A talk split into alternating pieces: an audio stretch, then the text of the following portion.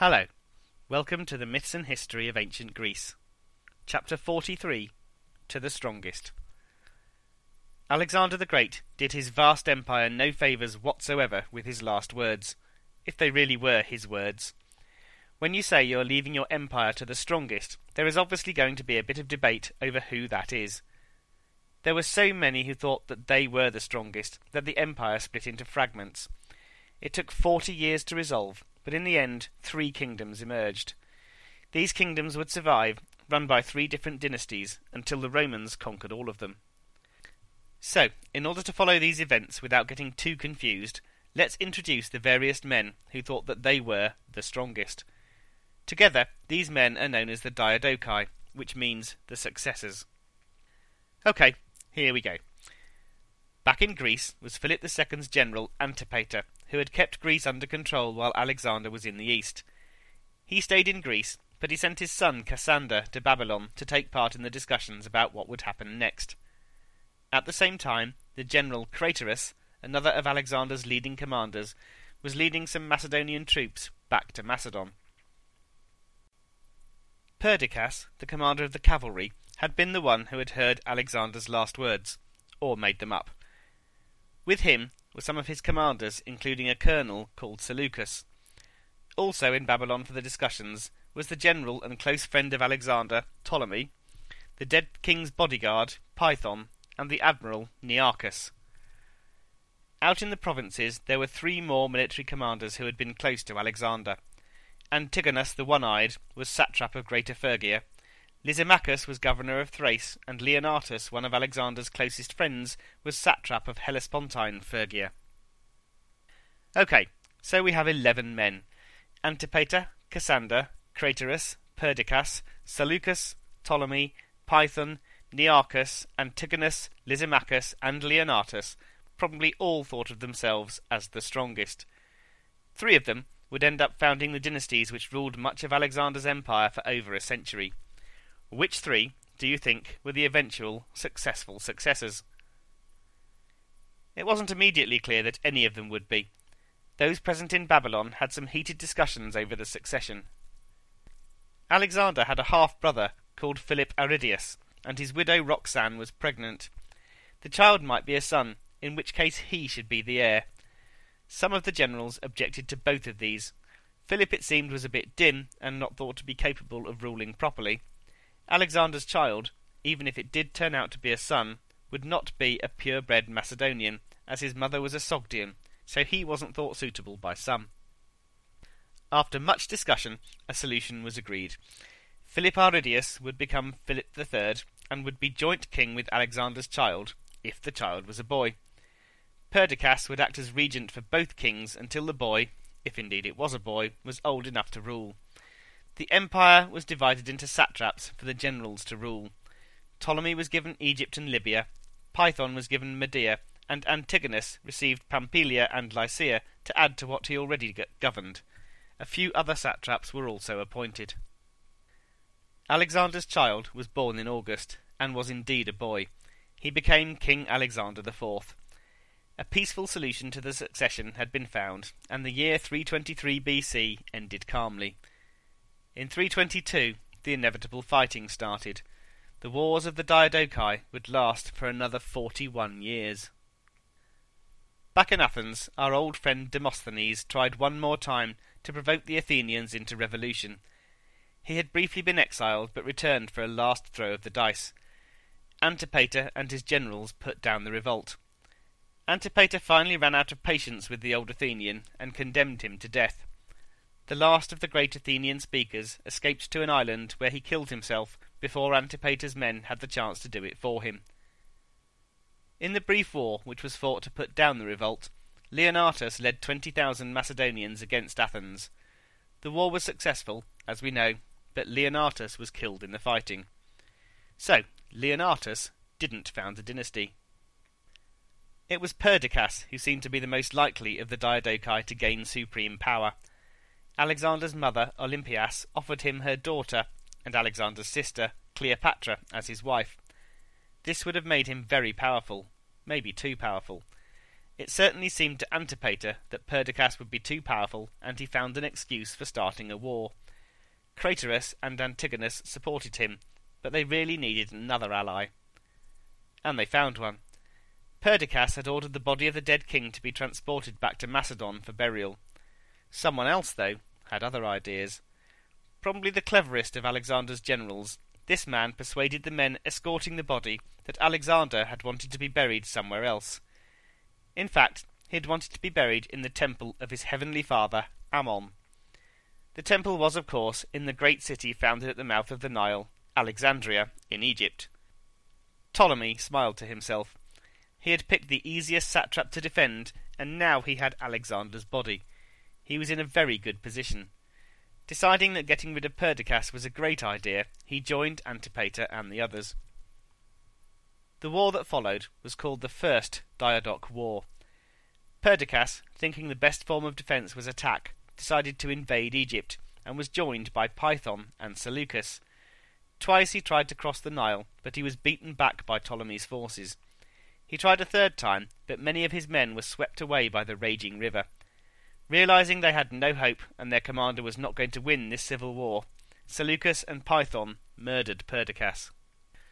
So Perdiccas didn't found a dynasty. Craterus was also killed in the fighting during the First Diadoch War. So Craterus also didn't found a dynasty. The real winners of the First Diadoch War were Antipater, Antigonus, and Seleucus.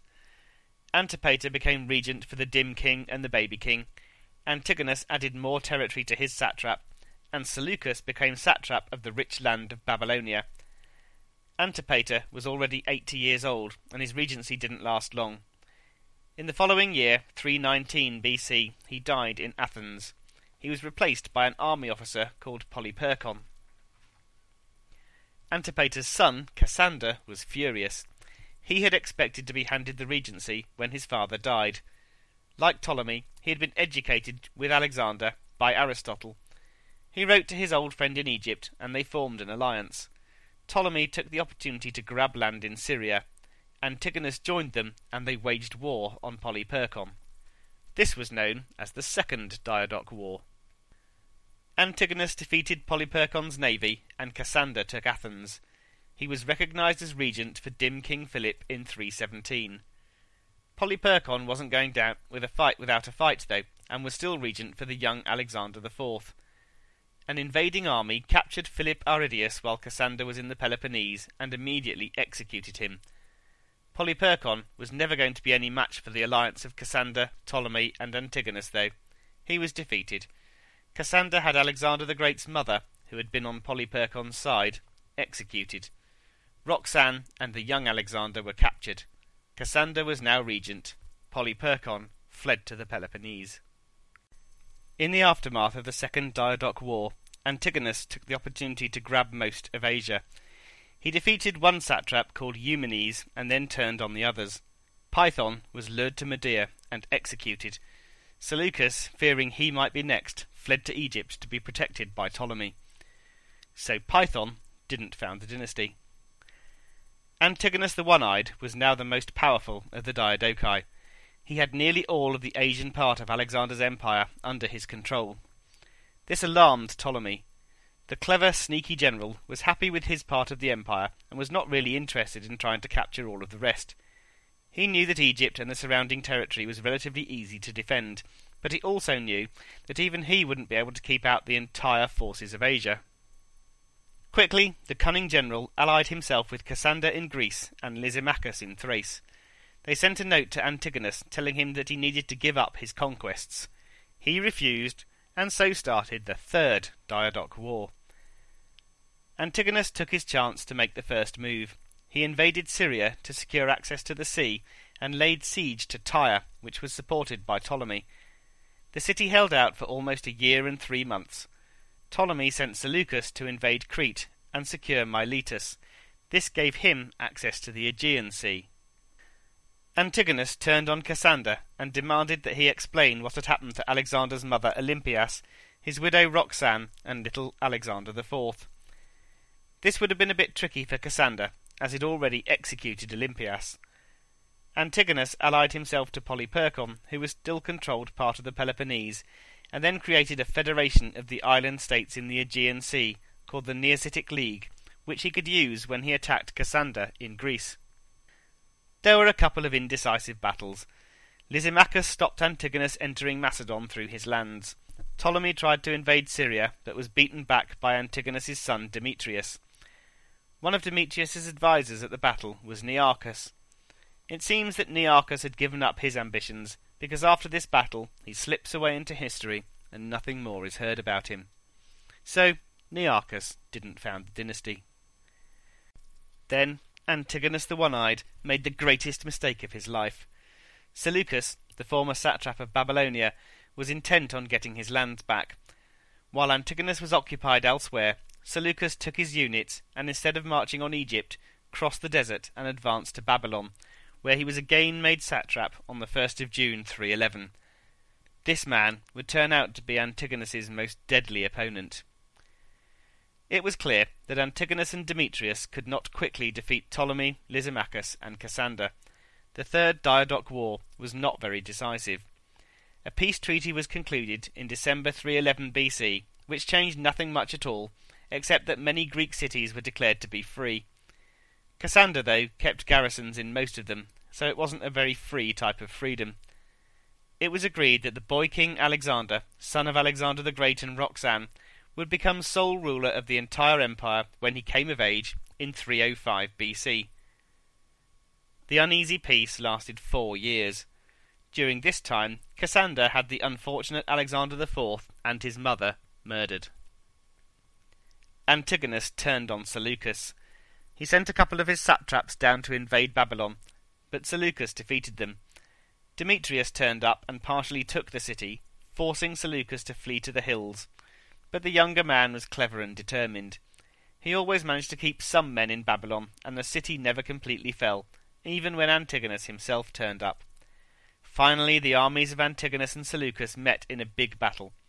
Crafty Seleucus ordered his men to have their breakfast in the middle of the night. They attacked at dawn, while Antigonus's army was tired and hungry. Antigonus lost the battle and retreated to Syria. The two men agreed a peace treaty. This was just as well for Antigonus, because Ptolemy had been active in the west. He had captured Crete and then infiltrated the Nesiotic League so that it became a supporter of the ruler of Egypt, not of Antigonus.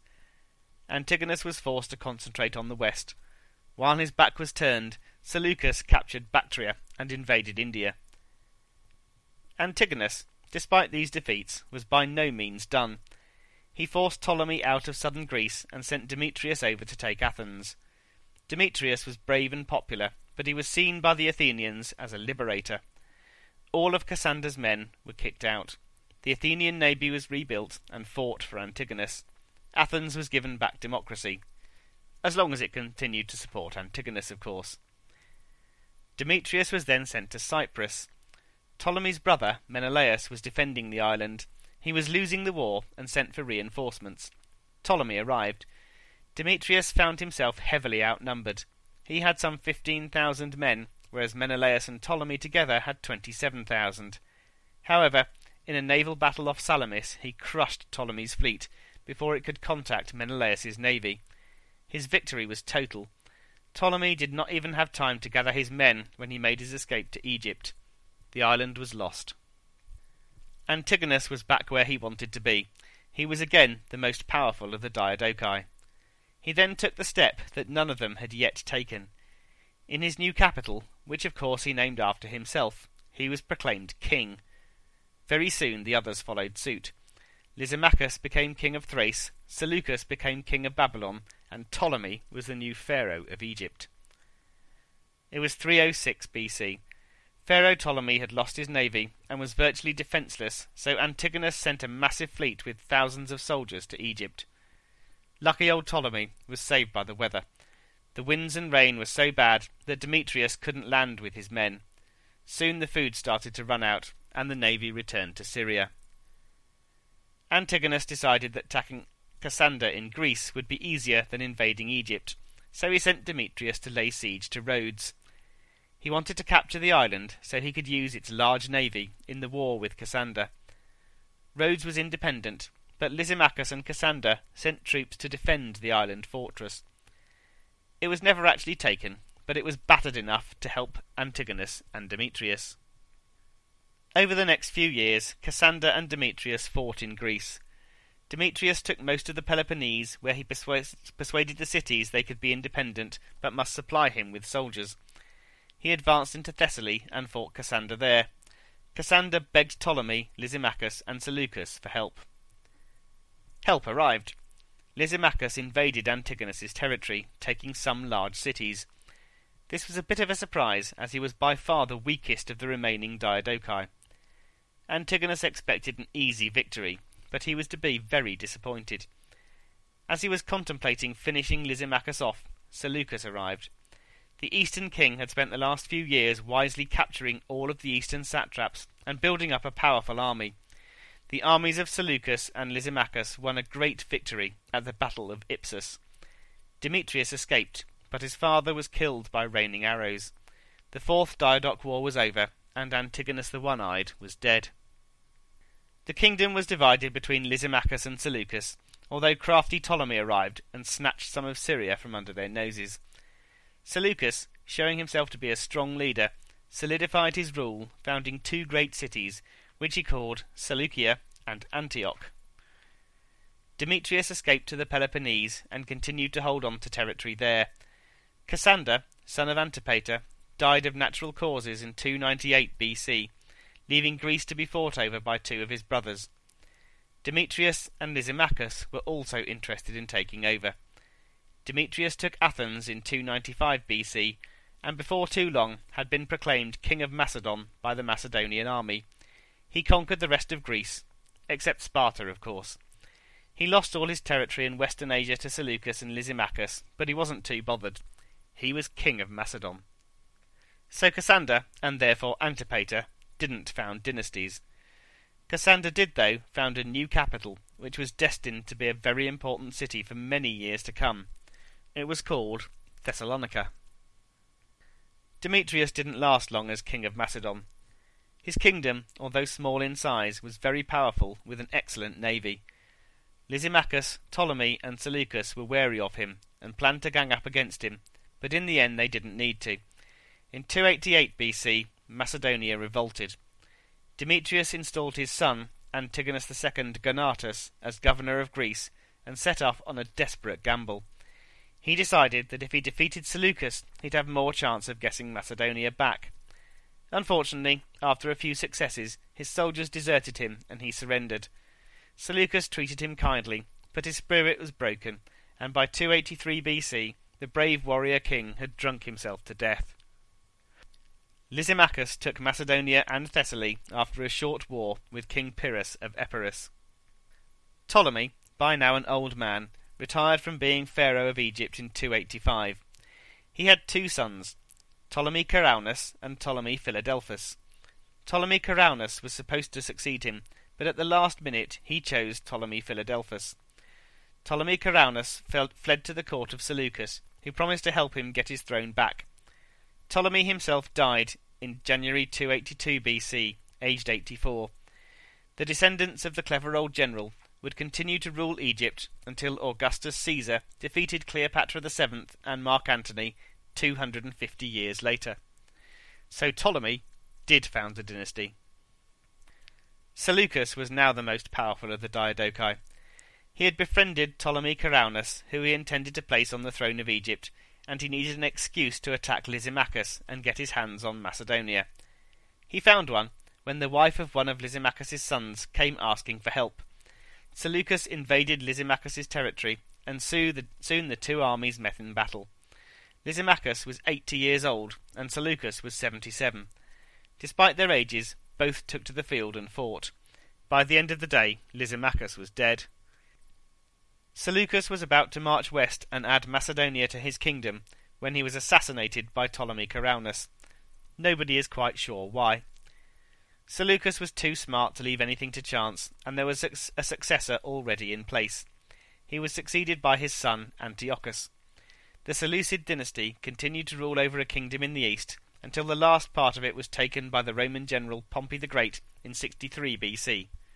so Seleucus did found the dynasty. Ptolemy Ceraunus took over the territory of Lysimachus and became king of Macedon and Thrace. He didn't last long. Macedon and Thrace were invaded by a tribe called the Galatians.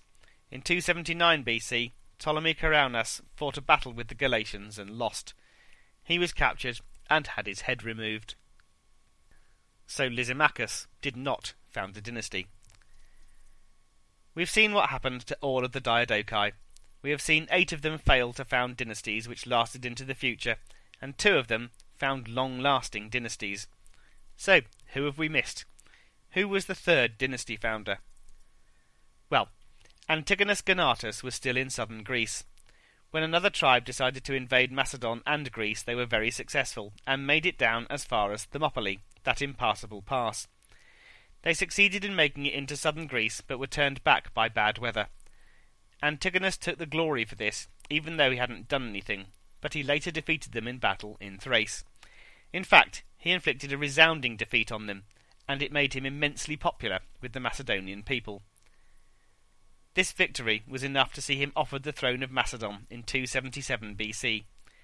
Antigonus, son of Demetrius and grandson of Antigonus the One-Eyed, was king of Macedon for nearly forty years. Their descendants would rule Macedon and most of Greece until they were ousted by the Romans, who defeated them at the Battle of Pydna in 168 BC. So Antigonus the One-Eyed founded a dynasty. The Ptolemies, the Seleucids, and the Antigonids each ruled over their kingdoms until they were thrown out by the Romans. There would be wars between them, but their separate kingdoms remained free. We will leave the Ptolemies and the Seleucids now, as this is a history of Greece. In our last few chapters, we will concentrate on Greece and Macedonia and see what happened there in the years before those pesky Romans arrived.